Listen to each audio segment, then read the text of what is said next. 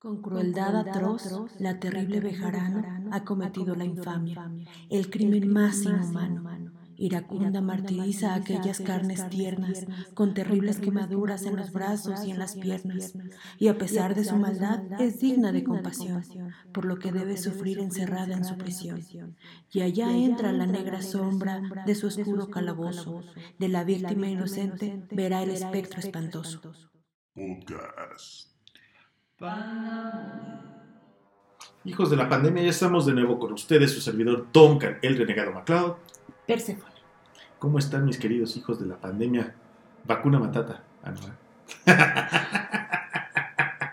No, puede ser. Señores, ¿por qué?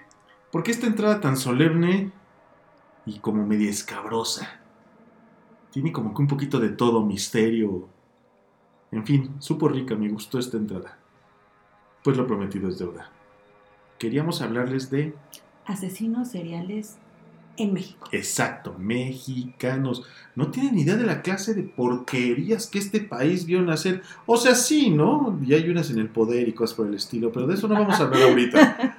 Pero de verdad tenemos unos personajes... putas que no sé. Por un lado, pues puedo decir ejemplares, aunque no deberíamos de alabar ese tipo de conductas, ¿no? Y por otro lado sí dices, güey, ¿de dónde salieron estos... pues estos ejemplares monstruos? O sea, son terriblemente amorales, son sin escrúpulos.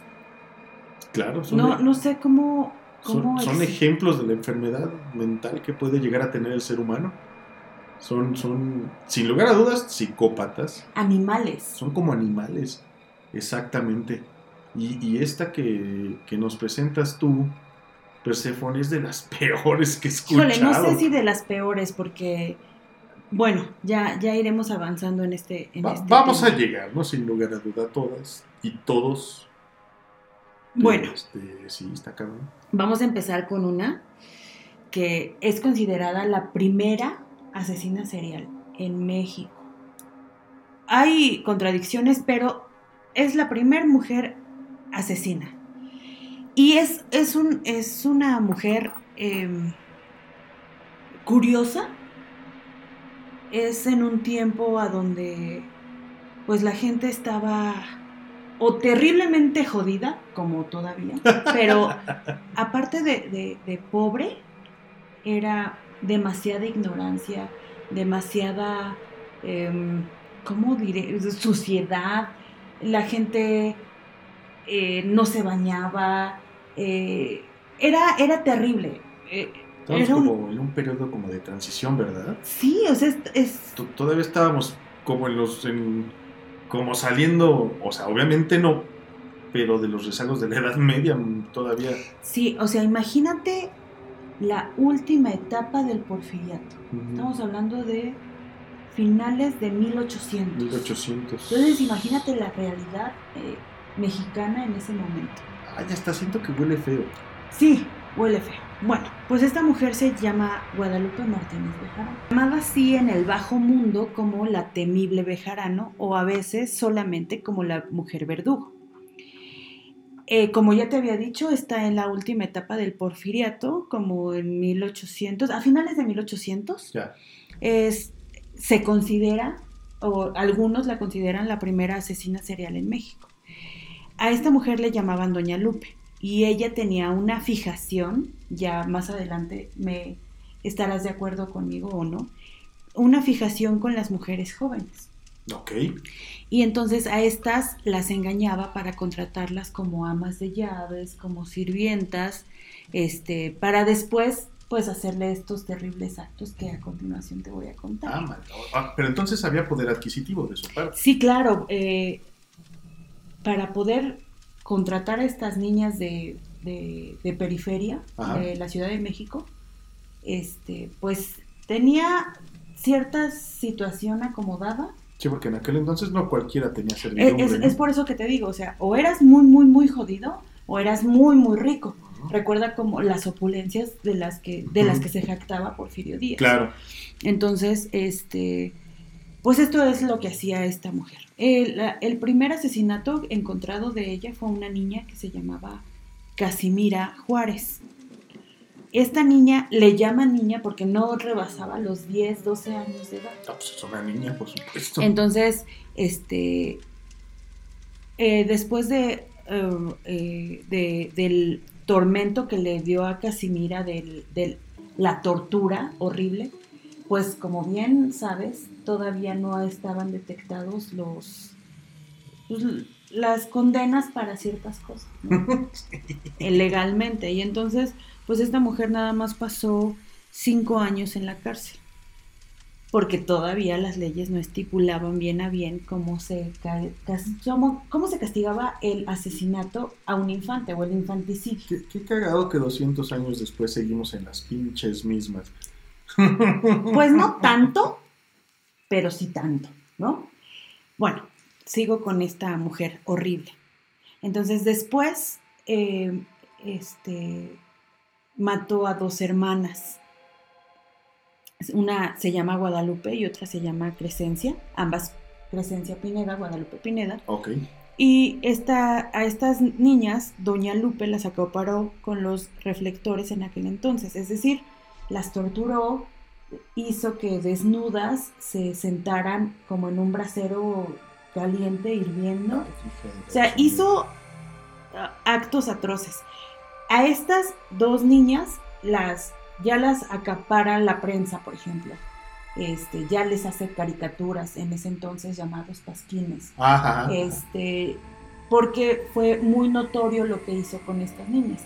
Pero quién sabe cuántas niñas torturó y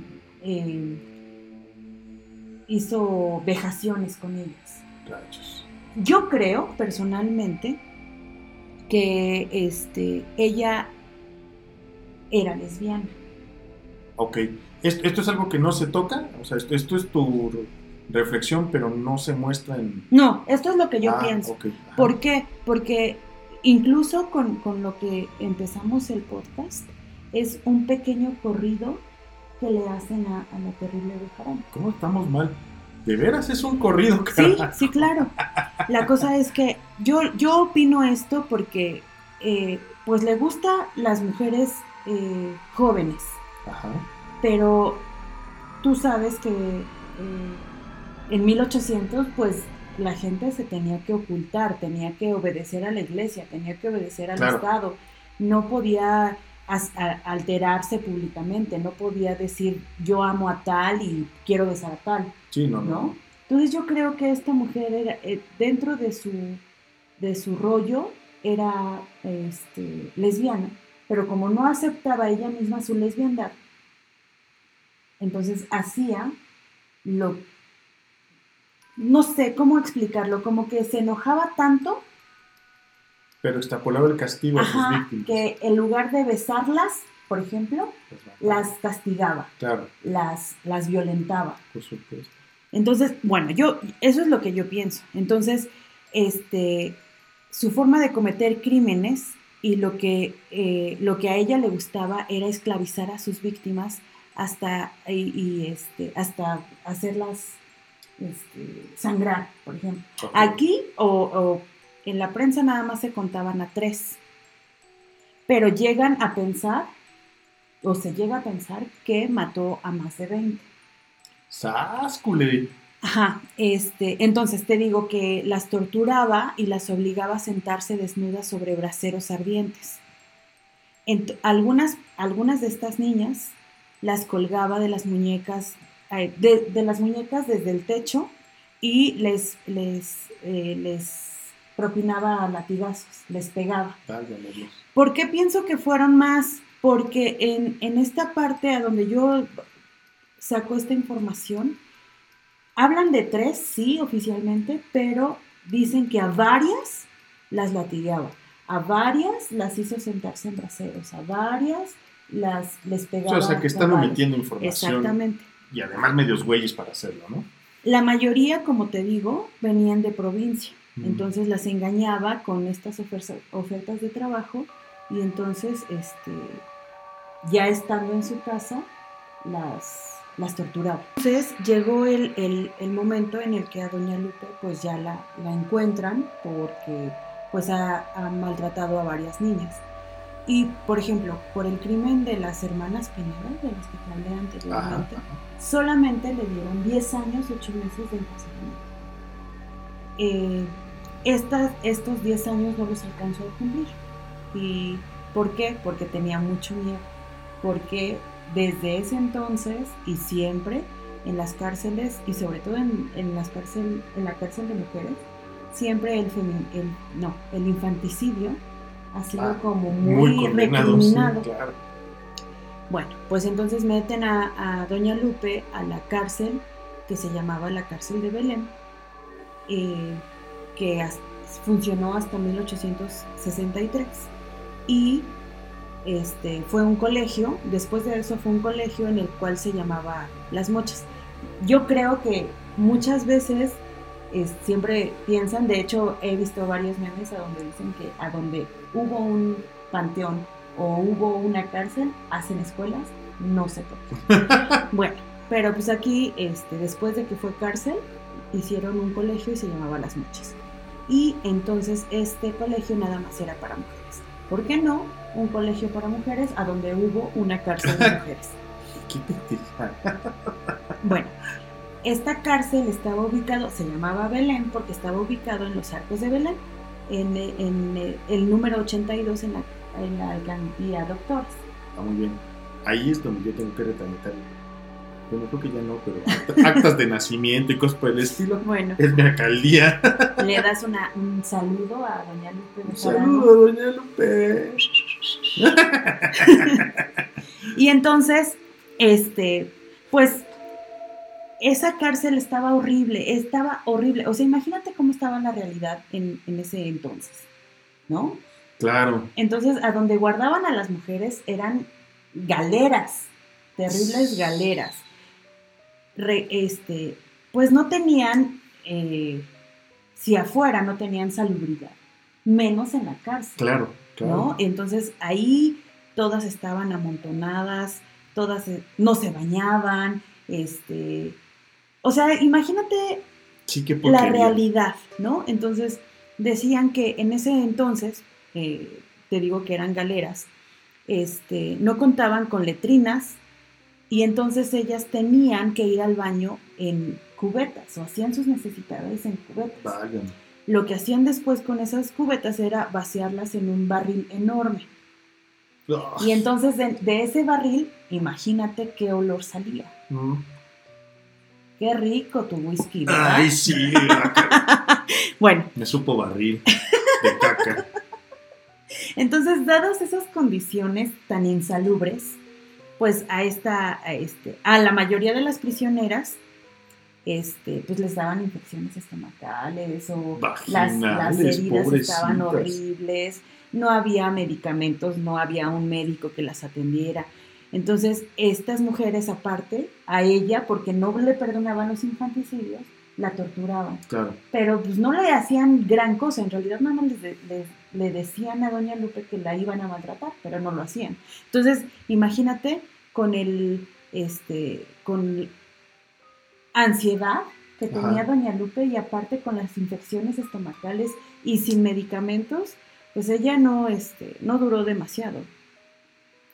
Se murió a los pocos meses, o sea, no pudo, creo que al año se murió porque no pudo con tanta ansiedad.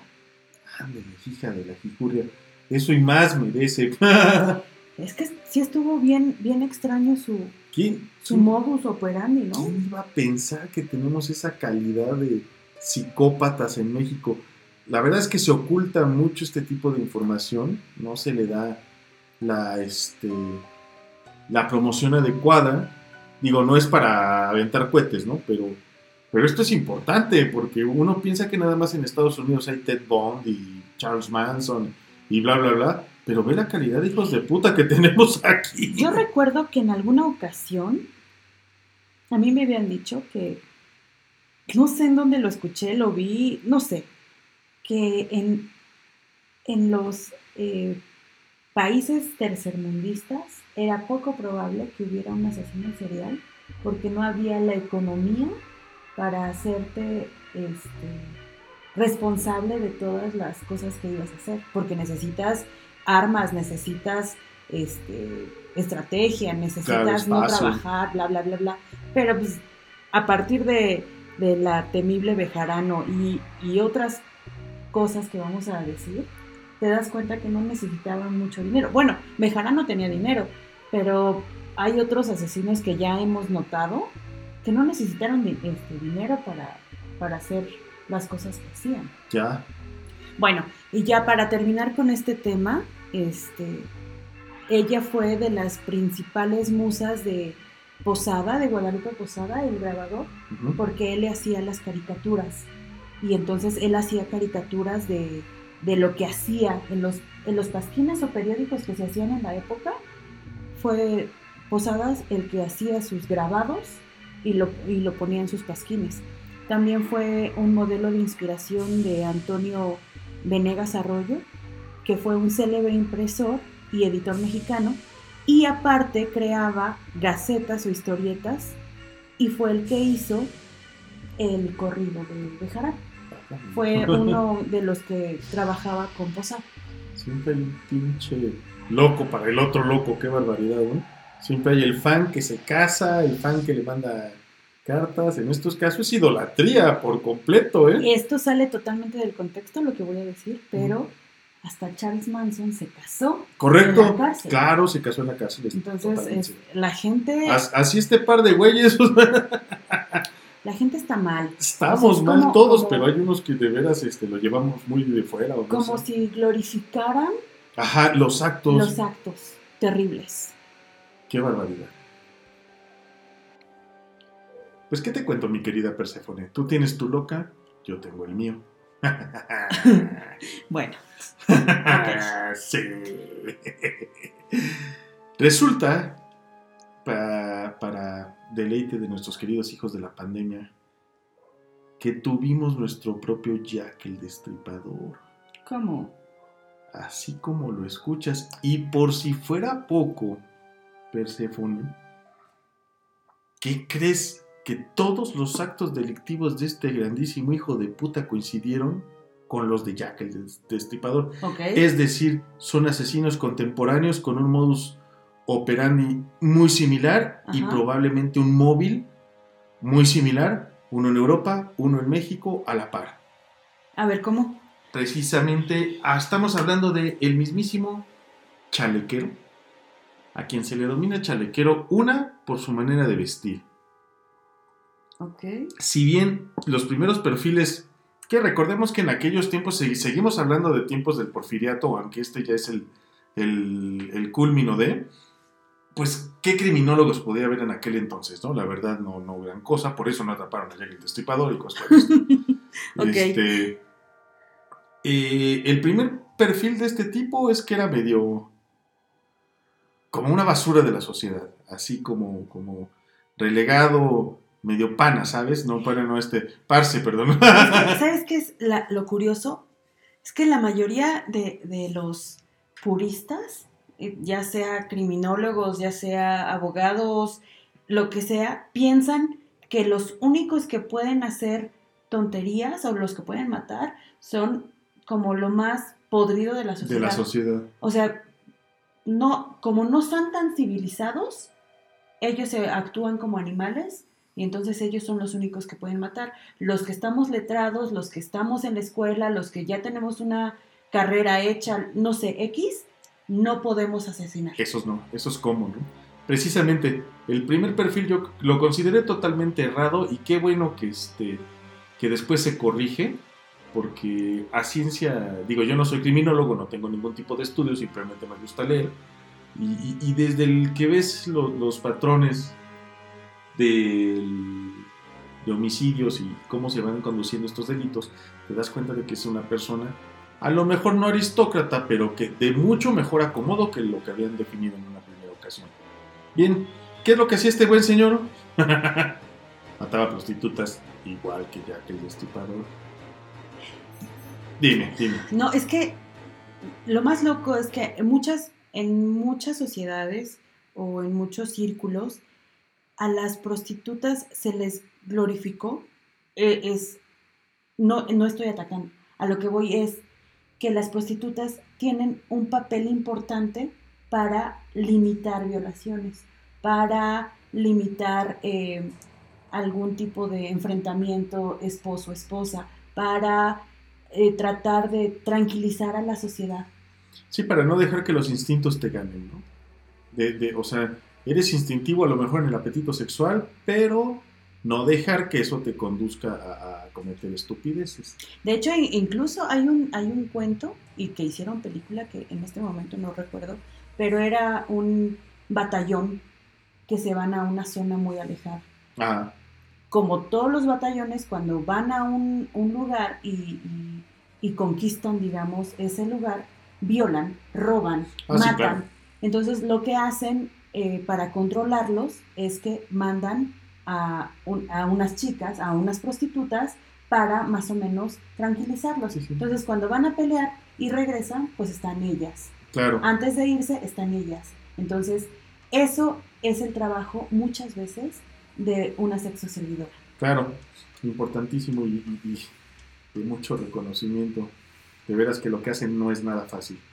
Entonces, este señor, fíjate que aunque no se habla nada de esto, voy a hociconear un poco, voy a presumir un poco de haber leído, de saber leer. Okay. Este señor aparentemente lo que hace es proyectar frustración, muy probablemente, y llámenme medio freudiano, contra su madre, contra un cierto estilo de vida del cual a lo mejor sí procedía.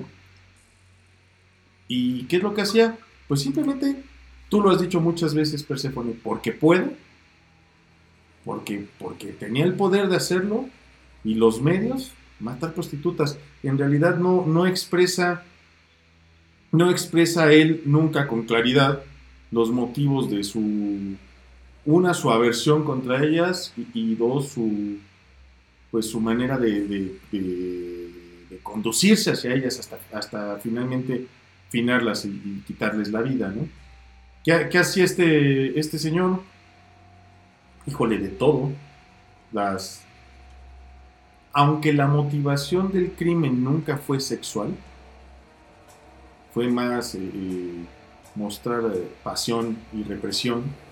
Sí se las daba, como no. Sí se las daba.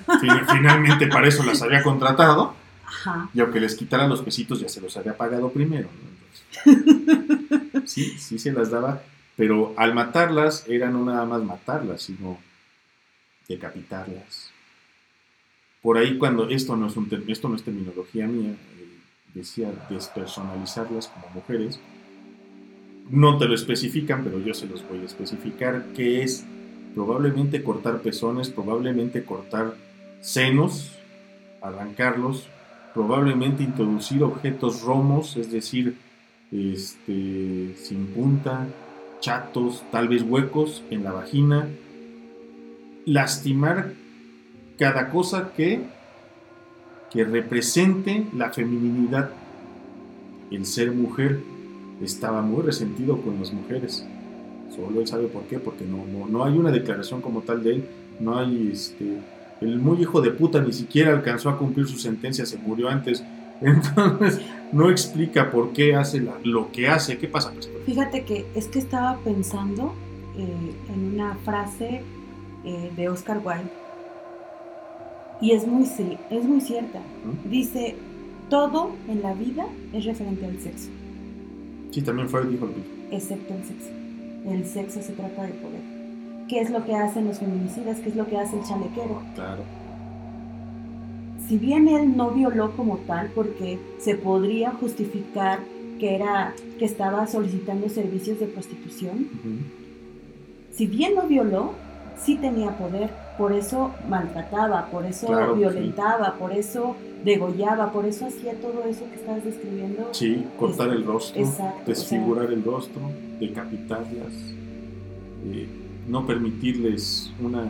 Esto no es porque fuéramos unos chingones en la investigación y entonces decía, ¿qué hago? Las decapito para que no las reconozcan, sino negarles el descanso, al no poderlas reconocer, nadie poderlas llorar, nadie encontrarlas, en fin, solo encontrar tal vez un cuerpo, pero falta la cabeza.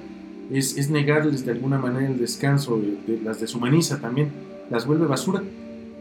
Eso es lo que él quería, volver las basuras. En realidad, como socialmente, culturalmente, digo, no soy experta, hablo nada más de lo que he escuchado, lo que he visto.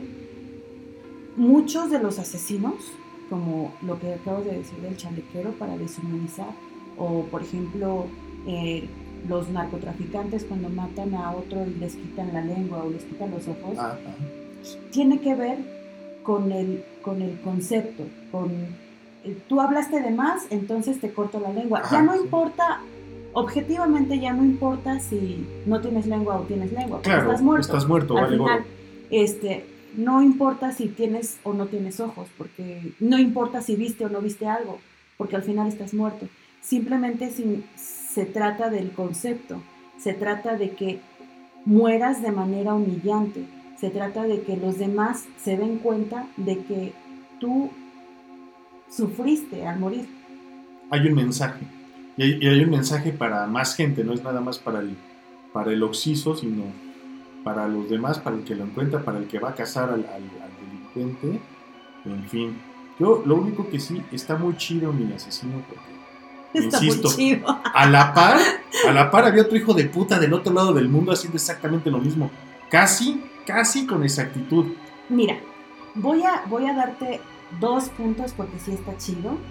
La parte se llama el chalequero, está padre, pero hay que aclarar esto a todos los hijos de la familia. Son unos hijos de puta asesinos. Ah, o sí. Sea, no hay que glorificarlos. No lo estoy glorificando, solo que como que los eché a competir ahorita tu asesina contra el mío, y ahorita como que va ganando el mío. Mira, no voy a competir porque también se me hace absurdo esa competencia. Son asesinos, humillan a la gente, matan a la gente, violan a la gente, y eso no está padre en ninguna sociedad. Pero te imaginas el videojuego, imagínate el videojuego. Doña Lupe wins, ¿no? El chalequeo. Fatality. Deberían hacerlo. Imagínate, ¿no?, los trucos que salen. Los trucos. Move it, move it. El tubo. Ay, no, qué horrible. Sabes que te vas a ir al infierno. No por eso. Sí, ya sabíamos. Pero te vas a ir al infierno. Lo único que sí cabe destacar es que, bueno, aquí en México se comprobó que era un hombre, el chalequero, o el. Al final del día se le conoció como el descuartizador. O el destripador mexicano también. En Europa no se pudo comprobar la identidad, nunca se atrapó. Y es muy probable, de acuerdo a la criminología actual que ha revisado el caso de Jack el Destripador, que en Londres haya sido una mujer la que perpetró todos estos asesinatos. Fue otra de esas reprimidas que podían hacerlo y lo hicieron. Es que, ¿sabes qué pasa? Mira, te digo, no quiero justificar tampoco a las mujeres, porque están asesinando, están matando. Claro, o sea, ya están haciendo mal. La cosa es que desde el principio de la civilización, y sobre todo europea, y que llega a México como civilización europea, claro, tratan de apachurrar a las mujeres, como de reprimirlas, pisarlas totalmente. O sea, como si una mujer no tuviera el valor de haber nacido. Para lo único que sirve una mujer es para reproducirse y para secar los deseos carnales de un hombre. Es claro, lo único. Entonces, como repito, no quiero justificar a las mujeres asesinas, pero es bien cierto que a las mujeres se nos reprime desde el inicio de la historia, o sea, por el simple hecho de ser mujer. Ahora, no sé cuál sea la teoría de que Jack el Destripador sea una mujer. ¿Cuál es el detalle? Pero el hecho de que sea mujer, de alguna manera, le suma puntos. Si fuera así. Pues sí. Porque te dicen que el valiente vive hasta que el cobarde quiere, ¿no? Seguramente el detonante fue represión, opresión, maltrato, bla, bla, bla. Vamos a dejar a Jack ahorita porque ya nos clavamos mucho en Jack. Digo, o sea, igual, represión, bla, bla, bla, como Bejarano, ¿no? Exacto. Sea el chalequero, sea Bejarano, algo tienen en sus entrañas que no lo dejan salir. No los dejan. Y entonces eso les causa demasiada ira. ¡Pum! Vuelan. Para cometer las cosas atroces que cometen, ¿no? Ahora, de veras que qué de la chingada están esas leyes desde aquel entonces. Al chalequero le condenan, le atrapan debido a una prostituta que se le escapó después de toda la fiesta que le orquestó en el cuerpo. Le condenan a muerte. ¿Y qué crees que hacen con este buen hombre? ¿Lo dejan ir? ¿Se muere? No, aguanta. Primero le conmutan la pena de muerte por 20 años de cárcel, que no cumple, y lo dejan en libertad. ¿Por qué? No, en realidad le busqué, tal vez me faltó profundizar más, o en realidad la leyenda ya no... No dio para más. Sí, no te toca la jerga legal ni la investigación como tal. Oye, es que aparte, acuérdate, son 1800. Y es 1800, entonces no debe de haber muchos datos. Les debo el porqué, honestamente, es una pendejada. Lo sacan de la cárcel, ¿sí? Tiene su rango de actividad delictiva en lo que es 1888 a 1908. Ahí para, es la primera condena, lo liberan y en 1910 ya tiene otra línea de tiempo, otra investigación abierta. Era lógico, pendejos, pues claro, ¿qué pensaron que iba a pasar? Lo sacan y obviamente lo que sabe... Lo único que sabe hacer es matar gente. Y esta parte yo creo, no sé, también es mi idea, pero yo creo que matar en serie es como una droga. Claro. Es como si deseo hacer esto, supongo que es algo similar como con la pedofilia, algo similar con violaciones, con heroína. Ahí sí tiene que ver, aunque el contexto no era sexual, una comparativa muy asertiva o muy allegada a el sexo. Para el psicópata, la liberación de endorfinas, claro, serotonina, no es a través del sexo ni el ejercicio, no, es matando. Es lo que te decía de Oscar Wilde, es el poder. Así porque es. Puedo hacerlo, y te mato. Se sienten bien. Finalmente vuelven a condenar a muerte al chalequero, y cuando el pueblo pensaba que le iban a matar, el cabrón se murió de causas naturales. O sea, se murió como la gente buena, propiamente se murió en su cama. Punto. Se acaba el chalequero, no cumple ninguna de sus condenas, no le hace justicia a ninguna de sus víctimas, nadie le hace. Y ahí el final de El Chalequero. Ahora déjame te cuento. Este asesino, fíjate que está chistoso esto. Bueno, a mí sí me hace chistoso, no, a lo mejor no tendría nada de gracia, pero este asesino no tiene apodo como tal, más bien se le puso el apodo al lugar donde encontraron los vestigios de sus crímenes atroces. El asesino de la Casa de los Lamentos. Me recuerda mucho, a mí me gusta mucho hacer estas comparaciones para que vean que estamos igual de jodidos que en todos lados. La verdad. Me recuerda mucho al asesino del Corazón Vacío, aunque no están los modus operandi, es decir, los procedimientos de cada asesino no son ni ligados ni parecidos. El asesino del Corazón Vacío en Estados Unidos era un paramédico que perdió a su esposa en un accidente de autos que ni él pudo llegar, ni los que llegaron, colegas, por así decirlo, pudieron salvar la vida de su esposa. Okay. Se dedicó a matar gente, a matar chicas y a sacarles el corazón, y las conservaba en una pecera en formol. Okay. Cuando dieron con él, finalmente, y le preguntaron que por qué carajos hacía eso, decía que porque se sentía vacío. Fue todo. O sea, no dijo nada más. Claro, o sea, digo, de repente ya no entiendes, o ya no se entiende cómo actúa el cerebro, ¿no? Sí, o sea, ¿cómo haces para encasillar tu dolor? Exacto. A él el dolor lo volvió loco, y él pensaba que tener los corazones de estas chicas lo acercaba a su difunta esposa. Regresemos a México, señores. Año, ese lo tuve que anotar porque yo no me lo aprendí, 1890. Matan a la esposa de este buen hombre en un asalto. Y se vuelve loco. Igual, estaba loco por por la tragedia, ¿no? Supongo. Sí, se lo comió la ira, la desolación, la tristeza de haber perdido a su amada Constanza. Entonces, lo que no recuerdo es cómo atraía a sus víctimas a la casa. Si no, ahorita lo investigo. Se los digo al final porque chingados no. Okay. El detalle es que, de hecho, el detalle de esto está en que al asesino se le... Bueno, él se entrevistó con una bruja y se le instruyó en las artes oscuras propias de la época en México, que eran ocultismo, satanismo y el culto a la Santa Muerte. Se le instruyó en rituales oscuros, sacrificio humano,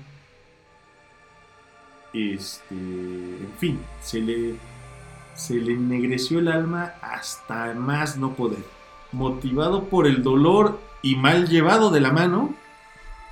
No pudo hacer otra cosa más que surgió un monstruo que tienes en la punta de la lengua. Lo que pasa es que no entiendo cómo estas personas, o sea, mira, yo estoy de acuerdo con que muchas personas lo crean, ¿no? Ajá. Hay personas que creen en Dios, hay personas Ajá. que creen en vírgenes y santos, hay personas que creen en Santa Muerte, ¿no? Ajá. Y es muy respetable. Sí, cada quien sus creencias. Ahí lo que yo no entiendo es cómo su fe es tan ciega que creen que haciendo ciertos malabares van a acercarse a lo que ellos quieren. En este caso, supongo que es a la esposa. En algunos casos es como tener al hombre, mujer que quieren y le hacen un amarre. Ajá, en otros casos es como voy a meter el nombre anotado de alguien al congelador y nunca se me va a acercar. Ah, sí. Y lo más loco es que lo creen. O sea, no está mal creer. Lo malo, creo, en mi punto de vista, es desear el mal hacia el otro. Creer con tanta devoción, además. Creer con tanta devoción que, por ejemplo, creo que él extrañaba tanto a su esposa que no hallaba cómo eliminar ese dolor. No la pudo dejar ir, eso fue un hecho, no la pudo dejar ir. La cosa es que hay cosas... Híjole... Yo te voy a preguntar una cosa aparte. Esto ya no tiene que ver ni con ciencia, ni con... Cada quien va a poder formular una idea en su mente. ¿Cómo carajos una persona tan dolida, tan sensible, se topa con una bruja hija de puta que le dice que mate gente? Y es que fíjate, no va tanto al tema, pero por ejemplo, el Bastet lo hizo. Ya. Y el Bester fue con un brujo de vudú. Ajá, sí. Y mató animales, mataron gente. O sea, incluso como también Duarte, el exgobernador de Veracruz. Ah, sí, claro. Llenaba libretas con el que quiero abundancia, quiero abundancia. O sea, ¿en qué suerte y en qué arte realmente piensan que las cosas pueden ser de brujería? O sea, no sé... No quiero alejarme tanto del tema, pero ¿no se dan cuenta que en realidad los que hacen que sucedan las cosas son ellos? Claro, uno mismo, ¿no? Obviamente ellos matan. O sea, en realidad, como el Baster, van y hacen brujería y matan a un felino, a un león, pero en realidad lo matan de a gratis. Porque claro, en realidad sí. Si ellos regresan a México y mandan matar a la persona que quieren, pues ya lo mataron y ya les surgen las cosas bien. O sea, mataron al león de a gratis. Mataron al león de a gratis porque tenían todo el poder de quitar los demás obstáculos. Claro. De la misma. O sea, en realidad nada más el creer en brujería o en creer en misticismos es de a gratis. Bueno, pues sí, yo coincido contigo totalmente. Pero pues ahí está la denominación de la palabra fe, aplicada en no lo católico ni lo cristiano, sino en el lado oscuro, ¿no? Recordemos, señores, fe de acuerdo a la RAE y a la Biblia es la certeza de lo que se espera, la convicción de lo que no se ve, o sea, es creer con los ojos cerrados. El asesino de la Casa de los Lamentos creía que matar mujeres le acercaba o le ponía en contacto con su difunta esposa. Dice la línea de investigación de aquel entonces, deficiente y pedorra como todos los demás, que ni siquiera se pueden cuantificar los cuerpos que encontraron. Tanto encontraron osamentas completas, es decir, esqueletos ya limpios, completitos, como encontraron una cantidad no concordante, enorme, de cráneos, de manos, pelvis, qué sé yo, húmeros. O sea, no hay manera de siquiera estimar la cantidad de mujeres que mató este hijo de puta. No hay forma. Pudieron haber sido cientos. Se dice que el día que encontraron malamente, esto es algo que obviamente hoy día ya no se hace, ya avanzamos un poquito en técnicas criminalísticas y bla bla bla. Y bla bla bla. Pero el día que encontraron o hicieron el hallazgo macabro de las osamentas de los restos humanos, ese mismo día comenzaron en el patio de la hacienda de la Casa de los Lamentos a la cremación de los restos humanos, por lo cual, con más razón, toda la evidencia forense que pudo haber habido en ellos se fue a la chingada y no pudieron establecer ni número de víctimas real, por lo que tampoco pudieron darse el lujo de estimarlo y ahora sí, ahí sí pendejamente dar mala información, ¿no? Como van a malinformar al público. Y pues bueno, ¿qué les cuento? ¿Cómo crees que acabó este pendejo? Cuéntame. Pues se suicidó. Mira, a mí, yo había escuchado hablar un poco de este señor, lo que te decía de lo de las brujerías y todo eso. Ajá. Supongo que en tus apuntes está escrito que extrañaba mucho a su esposa. Ah, no, sí. O sea, la amaba demasiado. Hasta le puso un corazoncito. Claro. Así. Ahora, ¿qué es lo que le dijo esta bruja? Le dijo que tenía que realizar rituales de magia negra, en los cuales el principal ingrediente eran los sacrificios humanos. Ajá, sí. ¿Qué hacía? Él, con tal de escuchar a su esposa otra vez, atraía a su casa a hombres y a mujeres, ¿no? Ahí sí era por igual, ¿verdad? Hombres, sí, y hombres y mujeres. O sea, con tal de como en todas las religiones, negras, blancas, amarillas, tú bien sabes, para traer como el alma de alguien tienes que dar un alma a cambio. Claro, un alma, ¿no?, por un alma. Entonces, la bruja le decía que en lo que mataba a la gente y ofrecía la sangre de estas personas al diablo, uh-huh, uh-huh, alguien tenía que estar cantando melodías siniestras o para el diablo, para dar esta ofrenda. Sí. Que al final, yo no sé si pudo hablar con su esposa. Seguramente lo hizo, seguramente en su viaje. Pues yo creo que debió de haber estado o bien en ese punto máximo de locura que solamente puedes alcanzarlo, no sé, estando en estado zen, no sé, demasiada locura, sí, para poder pensar que puedes hablar con alguien del otro mundo.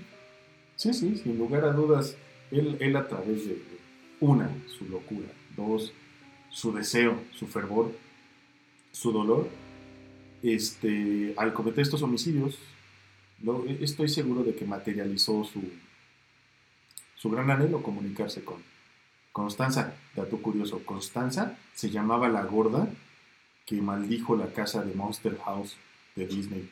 Ok, a lo mejor era la esposa de Tadeo. Esas pinches Constanzas son unas loquillas. Qué mala suerte. Mira, yo nunca he estado a favor de que los delincuentes deban de pagar con su vida. ¿Por qué? Porque creo que nadie tiene la justificación para matar a alguien, claro, para arrebatarle la vida a alguien, ¿no? O sea, sí, a lo mejor mató a mucha gente, pero ¿por qué yo, abogado, juez, lo que sea, puedo decidir que alguien tiene que morir? Sí, sí, claro. No entiendo, creo en eso. Entiendo, no, pero, no es humano.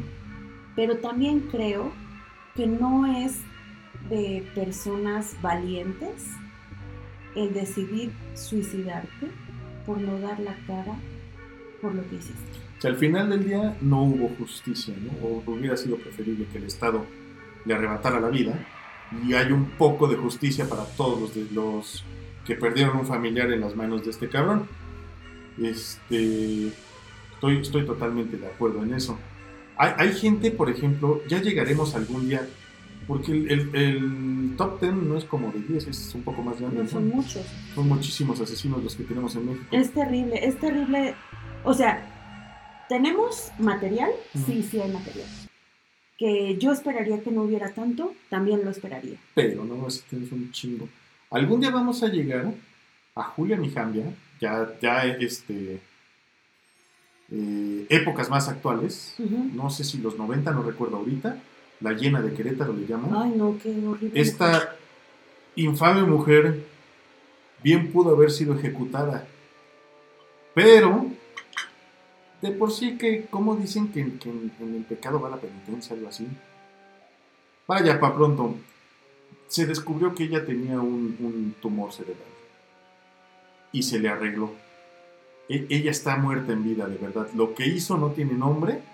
Asesinó a sus 3 hijos con lujo de toda violencia, de los crímenes más sangrientos que esta nación ha podido ver, sobre todo contra menores de edad. Y luego le arreglaron la cabeza para darse cuenta de todas las mamadas que hizo.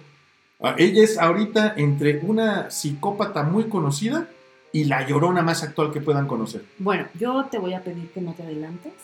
Perdón.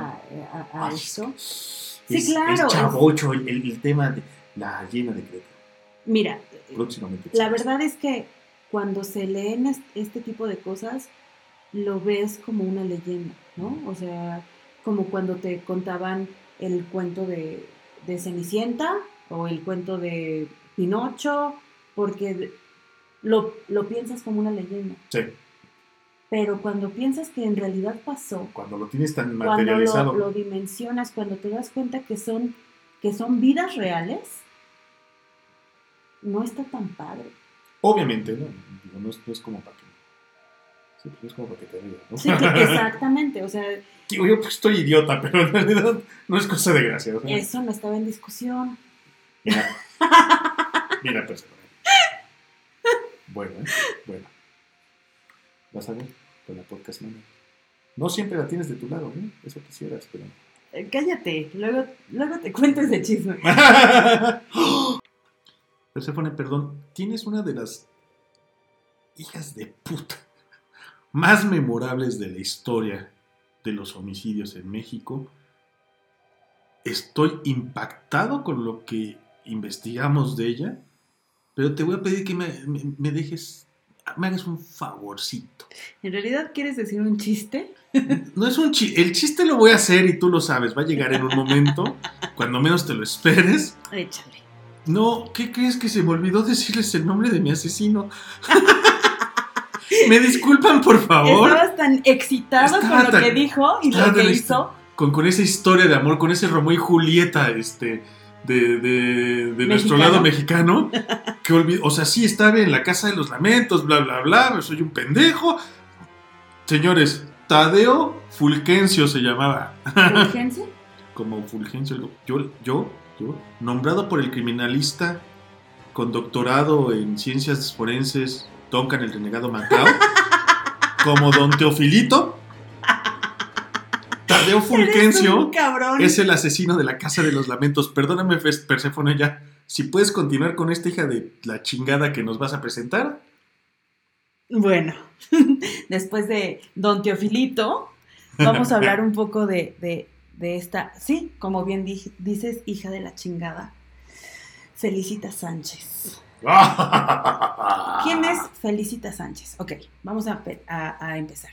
A finales del siglo XIX y a principios del siglo XX, en una zona rural de Veracruz. O sea, imagínate una veracruzana. De muchos huevos. Pues, híjole. Ok, bueno, en Cerro Azul nace Felicitas Sánchez. Como pasó con el Chalequero, ajá, como ha pasado con muchos, se desconoce infancia, se desconoce origen. Más bien, todo empieza cuando ella empieza a crecer y se siente rechazada por su mamá. Ok. Su mamá, una mujer que, pues, más bien seria, fría. No estaba cerca de Felicitas, entonces ella se sentía desprotegida por ella. Supongo, o quiero agregar un poco, que gracias al desprolijio abandono materno, okay, ella empieza a ser muy perversa. Y entre las perversiones que tiene de niña es envenenar a perros y gatos callejeros. Ah, hija de la chingada. O sea, con eso ya vas empezando. Desde allí empezó, ¿no? Muy mal. Cuando esta mujer crece, se gradúa como enfermera. Ya. Y entonces comienza a trabajar como partera, que ahí va a empezar un embrollo con los bebés. Ok. Ella se casa con un hombre que se llama Carlos Conde. Ellos se casan en Veracruz, yeah, pero por alguna razón migran a Ciudad de México. Ok. Entonces, esta mujer en algunos lugares de prensa, de medios, la describen como una mujer obesa, tosca de modales y tiene un carácter muy fuerte. Entonces, se asume que Conde llega a ser una persona muy sumisa, claro, que hace lo que dice la enfermera. Lo clásico. Esto lo hemos visto, señores, ¿dónde? Criminal Minds. El ignoto, siempre hay un... ¿Cómo se le llama? Es un sumiso y un predominante. Un ignoto dominante, ignoto sumiso. Claro. Es la mancuerna perfecta. No puede haber dos hijos de la chingada porque se matan entre ellos, ni dos blandengues porque nunca van a matar nada. Uh-huh. Tiene que ser uno y uno, perdón. Este era nada más un paréntesis. No, está perfecto porque si este tipo Conde actúa como cómplice. ¿Qué es lo primero que hace esta mujer cuando llegan a Ciudad de México? Lo primero que hace es, se da cuenta que son pobres y que no pueden mantener a los hijos. Y entonces la brillante idea de Felicitas fue venderlas. ¡Ah, chingón! Tener una madre así, o ser una madre así. Es lo que Felicitas hubiera querido. No. Pero no. Entonces, tiene la idea de venderlas. El Conde está convencido de venderlas. Pero cuando ya Felicitas hace todo el trámite, Conde se arrepiente. Le dice a ella que se arrepiente y ella le dice, papacito, te chingaste, olvídalo. Entonces hay una desconexión con Conde. Cuando ella ya tiene un divorcio con Conde, ella se va a vivir o a rentar a la colonia Roma, ¿no? ¿Ubicas la colonia Roma? Sí. Sí, claro. A donde hay muchas casas. Ahorita sí es así como de esas puff, ¿no? Sí, ahorita sí. La Roma, güey. Ahorita. Pops, güey. Ahorita se distingue un poco esa colonia por tener casas viejas. Uh-huh. Nada más que en la época Art Deco, bien dijiste, sí. Art Deco, en la época de Felicitas eran casas nuevas. Claro. Art Deco también. Eran moda. Bueno. La cosa es que se va a un departamento con una mujer que no sé bien a qué se dedica. Le renta un cuarto, viven de alguna manera, son roommates. Pero pues la otra mujer casi todo el día trabajaba. Y entonces pues casi no ve lo que hace Felicitas. Pues Felicitas se dedica a ser partera. Y avanzado el tiempo, con conocimientos de medicina, se dedica a hacer abortos clandestinos. Oh, ya. Entonces, ella, aparte de atender partos, hace su negocio de abortos clandestinos. La van a visitar muchas mujeres que necesitan que les ayuden con lo que les pasó. No quieren ser mamás y entonces van con ella, ¿no? De alguna manera, ella les ayuda con pues con su problemita. Su problemita. ¿No? Ahora, ¿qué es lo que pasaba con esta mujer? Pues aparte de dedicarse a los abortos clandestinos, los bebés que sobrevivían se dedicaba a venderlos. Oh, a ver, ¿sacaba bebés vivos? Sí. No, o sea, enteros entonces. Sí, ¿qué pasa? No teníamos antes tanta información de cuándo se podía abortar, cuándo no se podía abortar. Claro, claro, claro. Había personas que llegaban para que les ayudara, pues cuando tenían 2, 3 meses, ¿no? De embarazo. Pero también había personas que llegaban cuando ya estaban muy, muy, muy embarazados, muy avanzado el parto. Entonces, ¿qué hacía esta mujer? Pues cuando hacía partos que salían, digamos, muertos el producto o se morían cuando salían, lo que hacía esta mujer es que los tiraba en la cañería. Y entonces los bebés que alcanzaban a estar vivos, ella los vendía. Pero de repente el negocio de Felicitas pues fue avanzando. Y ella se hizo en algún lugar un negocio. Era un lugar que decía ser de abarrotes. Ya. Pero ahí mismo lo utilizaba como una clínica clandestina. La fachada, nada más. Exactamente. Entonces, mientras había mujeres que querían deshacerse de su panza y podían pagarle, iban a la... Ay, ¿cómo se llamaba este negocio? La Quebrada. Iban a La Quebrada, que se suponía que era un negocio... De abarrotes, pero ajá, ellas iban a que le solucionaran ciertas cosas. A quebrarse el chamaco. Esta Felicitas también capturaba, le ofrecían bebés, niños. Ella mentía a las mamás diciéndoles que iba a estar en una buena casa. Y entonces Felicitas les compraba al hijo o se lo daban. Y lo más loco, y creo que es lo más, digamos, más importante en esta situación, es que ella tenía algún tipo de trastorno, yeah, porque su mamá la rechazaba. Yeah, okay, sí. Y entonces, cuando le llegaban niños, los torturaba. Sí. O sea, por ejemplo, a los bebés los bañaba con agua fría, algunos niños... los dejaba sin comer días y luego les daba de comer cosas podridas. Ay, o sea, en realidad como que los castigaba por ser niños. Sí. ¿No? Sí, sí. Por esta enfermedad que tenía. Mientras, por otro lado, hacía abortos clandestinos y tapaba los baños con vendas. Con los desechos. Con desechos de todo. La cosa es que a un lado de donde ella vivía, donde ella rentaba, había una tienda de un señor que se apellida Sánchez Neira. No, perdón. Un señor que se llamaba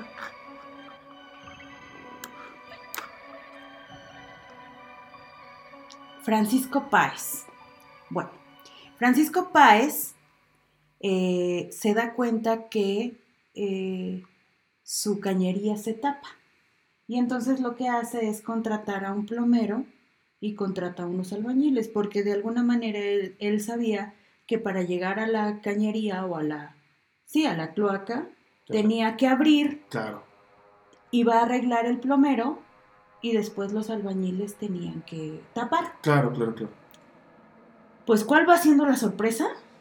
Que cuando saben qué es lo que está tapando, se dan cuenta que hay muchas gasas, vendas, artículos de medicina que ella usaba, pero lo más sorprendente y nauseabundo es que había un cráneo de bebé.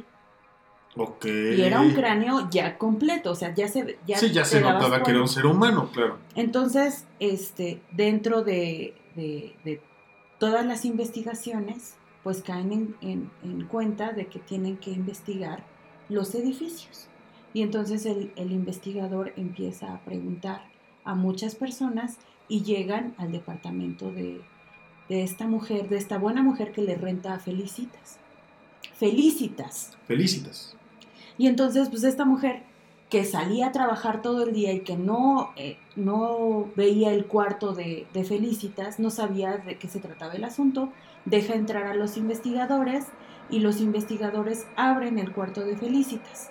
Para cuando abren el cuarto de Felicitas, como ya se la sabe, pues se va, trata de vivir con un amante en turno, con el cual tuvo una hija, okay, a la cual también intentó vender. O sea, ya eran 3. Pero qué hija de la chinga. Exacto. Bueno, el tema fue que cuando abren el cuarto de Felicitas, encuentran un altar, trofeos, como ya se sabe, muchos asesinos seriales siempre tienen trofeos. Entonces ella lo que tiene es muchas velas y ropa de bebé, ¿no? Ay, es que no creo. Bueno, la cosa es que ella tenía de cómplice a un plomero. ¿Qué hacía este plomero? Este plomero en realidad sí, literalmente, objetivamente y gráficamente iba a destapar cañerías para que no se atoraran los huesos, sangre, vísceras, bla, bla, bla, tú sabes. Changos. Entonces, este plomero lo que hacía era retirar todo e irlo a tirar al canal, o lo quemaba. De hecho, muchos vecinos se quejaban ya cuando llegaron los investigadores de que había humo negro y un olor muy fuerte. Ándale. Pero no llegaban a la conclusión de que en realidad era carne humana. Ah, y estaba cremando fetos y cosas así. Exactamente, a eso se dedicaba. Entonces, el cómplice, de mala manera o muy tonto, decía: es que yo no dije nada por el temor a lo que me fuera a hacer y que iban a decir que yo era su cómplice. Idiota. Era cómplice, eras, ¿no?, cómplice. Al final se dieron cuenta que sí recibía dinero, o sea, no era, claro, miedo. En realidad era porque le daban mucho dinero. Debió tener una lana esta señora impresionante ya para esos tiempos, ¿eh? Pues sí, al final de cuentas, yo creo que tenía muchísimo dinero porque, pues, pudo mantener al plomero y el plomero estuvo callado mucho tiempo. Claro. Y entonces sí, le daba mucho dinero, ¿no? ¿Qué pasó? Cuando la encuentran, estaba... Te digo que tenía un amante en turno con el cual tuvo una hija y estaban huyendo a Veracruz, de donde es ella. No alcanzan a llegar a Veracruz. También detienen al amante en turno, que también evidentemente era cómplice, y se la llevan a la cárcel, ¿no? Después que ya llevan a Felicitas a la cárcel... pues ya sabes cómo son toda la gente cuando hacen el escarnio y se dedican solamente a criticarla. O sea, ¿qué es lo que pasa con toda la sociedad del mundo, pero evidentemente con la sociedad mexicana? Lo que te decía hace un rato. ¿Cómo critican a un hombre asesino y le dicen que es un asesino y se va a ir al infierno y qué malo es? Ajá, pero ajá. Cuando hay una mujer asesina... Cuando hay una mujer de cualquier tipo, lo primero que hacen es tratar de denostarla. ¿Con qué? Diciendo que es fea, diciendo que es gorda, diciendo que es una mujer que jamás va a tener a nadie cerca de ella. No entiendo por qué los hombres tratan de hacer menos a una mujer. Sí, entiendo lo que dices, este detalle de... Era gorda, era fea y además culera, mataba, robaba, violaba, ¿no? Cuando con los hombres no hacen nada por el estilo, siempre es Y tenía una verruga en el culo, nadie se la veía, pero yo sabía, era horrible. Es lamentable cómo hasta para esto el predomina y seguirá predominando por mucho tiempo todavía, desafortunadamente, machismo, misoginia, en fin. Esta asesina que te tocó a ti en esta ocasión, no debería, no es lo que yo quiero, pero puta, se llevó las palmas, me cae de madre, que hija de puta. Y a todos los niños. ¡Ah! Te vas a ir al infierno, güey. Sí. Pues sí, se llevó a los niños. Cuéntame, ¿cómo le apudaban? Es que al final, cuando ya todo esto salió a la luz y ya todas las personas decían, era horrible, bla, bla, bla, se le apodó la ogresa de la Roma. Ah, la ogra esa de la Roma. Un cabrón.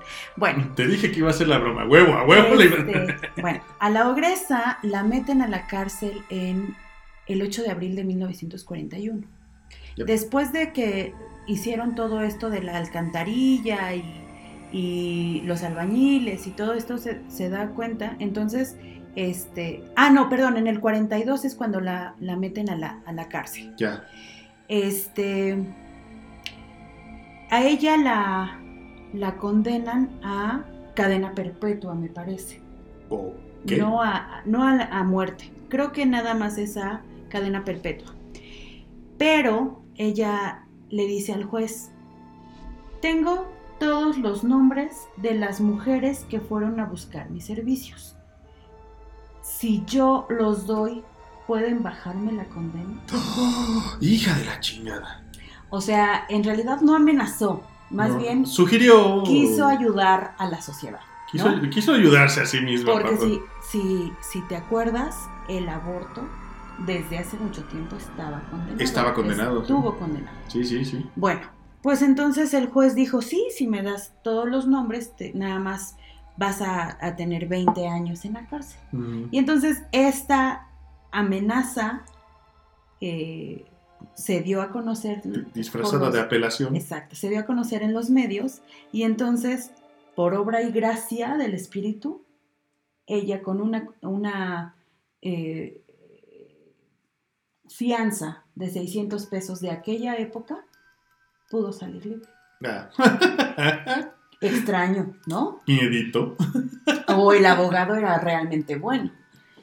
La cosa es que sale de la cárcel. Después de algunos... ¿Asesinaste ese mosco? No, se fue volando. Después de algunos meses en la cárcel y ella no pudo... eso dicen los medios, ¿no? Ella no pudo con todo el rechazo de la sociedad. Claro, el señalamiento. Y entonces ella se suicida con medicina, con esta medicina como psiquiátrica, toma muchas pastillas y durante la madrugada ella muere. Yo, para mí, dirían en Tejají o Tecají, como se dice. Yo para mí. Que la suicidaron. tenía cáncer terminal y no lo sabía. Ya sabes, de esas cosas bien raras, ¿no? Tenían que silenciarla, la güey sabía demasiado, no por nada la dejaron salir. En un primer comienzo, ¿no? Claro. Ahora, al final del día es otra hija de la chingada que en realidad... No, y en realidad era sí era una obresa, o sea, sí se ganó... Sí, pues se desquitó con niños, al final del día sí, que como el logro de fábula que se come a los niños. Claro. Esta vieja hizo... Perdón por el término, pero sí, me hace enojar. Esta, para que vean, sí me desagradó muchísimo, sí es una verdadera hija de la chingada, y como sea que haya muerto, suicidada o de verdad se suicidó, saben a lo que me refiero, señores, no me hagan decirlo, o la mató el gobierno, o se mató ella sola, tampoco se hizo justicia, o sea, tampoco pagó por sus crímenes, al final del día, claro. ¡Qué cabrona! Ahora fíjate lo que dice aquí, la Infonavit Criminalia. Dice, el rechazo social la acercó y Felicitas se suicidó poco después de que salió de la cárcel, ¿no? Ella se suicida con una sobredosis de Nimbutal, okay, y murió durante la madrugada en la casa donde vivía con su amante. Dormida. Qué okay. Poca madre. Sí. Y ahora, y dice las últimas investigaciones, dejó 3 cartas póstumas. Ya. 2 cartas dirigidas a sus abogados. ¿Quién sabe qué decían? Ay, y quién sabe por qué le escribía. Ya saben, ¿no? Dónde está la lana, culeros. Y una se le escribió a su pareja. Ay. Su pareja todavía tenía a su hija. A la hija que procrearon. Ah, la que no pudo vender, sí. Exactamente. Sí. Pero, al parecer, la hija también se quedó en un orfanato. No se quedó con nadie. O sea, al final, vendida no, estuvo sola. Como quiera se quedó sola. No tuvo... Bueno, ¿sabes qué? Mejor, Híjole, pues no sé si mejor, como la verdad. El amante era cómplice, sabía perfectamente. Sí, pero de cualquier forma tú sabes todo lo que pasa en un orfanato, por lo menos lo has escuchado. Pues sí, eso sí. Puta, ¿qué? Al final no sabes con quién estaba mejor, si con los papás, hijos de la chingada. Homicidas. En un orfanato con hombres, mujeres, niños, niñas que también tienen un repudio. Aparte, en aquel entonces mal estructurados y... Híjole, qué mal. ¡Qué pésimo! No tenía idea de que teníamos este tipo de monstruos en nuestra historia. Y vamos comenzando, Perséfone. Estos son los... Pues entre bajitos y no... Los primeros. Pues son los primeros, por eso es que faltan tantos datos. No son tan asertivos, en fin. Lo que nos faltan un par de hijos de soberana. Pero puta. Bueno, puta. Pero, Perséfone, yo creo que tenemos que pararle porque nos extendimos bastante. Déjame, te comento. Sé que lo escuchaste tú también. En realidad lo que quiero es comentarle a los hijos de la pandemia. Chicas de Morado B, les felicito. Cañón, el programa que tuvieron con respecto al aborto con su invitada Aisha Ta. Su nombre es africano. Es difícil de pronunciar y ella misma lo dice, mal pronunciado por mexicanos. Entonces espero haberlo hecho bien y si no, perdónenme, por favor. Chicas de Morado B, wow, muchas felicidades. Me encantó el programa, van muy bien. Qué bueno que reanudan, ya me estaba preocupando, se me largaron de vacaciones. Yo dije que estas no van a volver a grabar nunca. Qué bueno, regresaron con todo. Un fuerte abrazo, un beso. Felicitaciones de parte de Pandemonium y los hijos de la pandemia para con ustedes. Y de mi parte también. No podía faltar la parte de Perséfone. Y bueno, déjame te comento que tenemos atención psicológica en línea en beneficio de la salud mental. Mente sana, cuerpo sano. 5537-005460, 5537-005460. Señores, barbería, buenos muchachos, barbershop. Hasta el momento que me confirmen el cambio de imagen, vamos a seguirla presentando de la misma manera. Aparta tu espacio, por favor, porque trabajamos por citas. 722-7534-838. 722-7534-838. Y Big Smiles, porque una sonrisa no cuesta mucho, pero lo vale todo. 722-161-0172, 722-161-0172. Señores, buenos caminos, buenas rodadas. Se despide de ustedes Duncan, el renegado MacLeod. Y Perséfone, les aviso que todos nos vamos a ir al infierno, sobre todo la ogresa y Bejarán. ¡Ah, la ogra esa! ¡Ah, lo volví a hacer! ¡Hasta la próxima!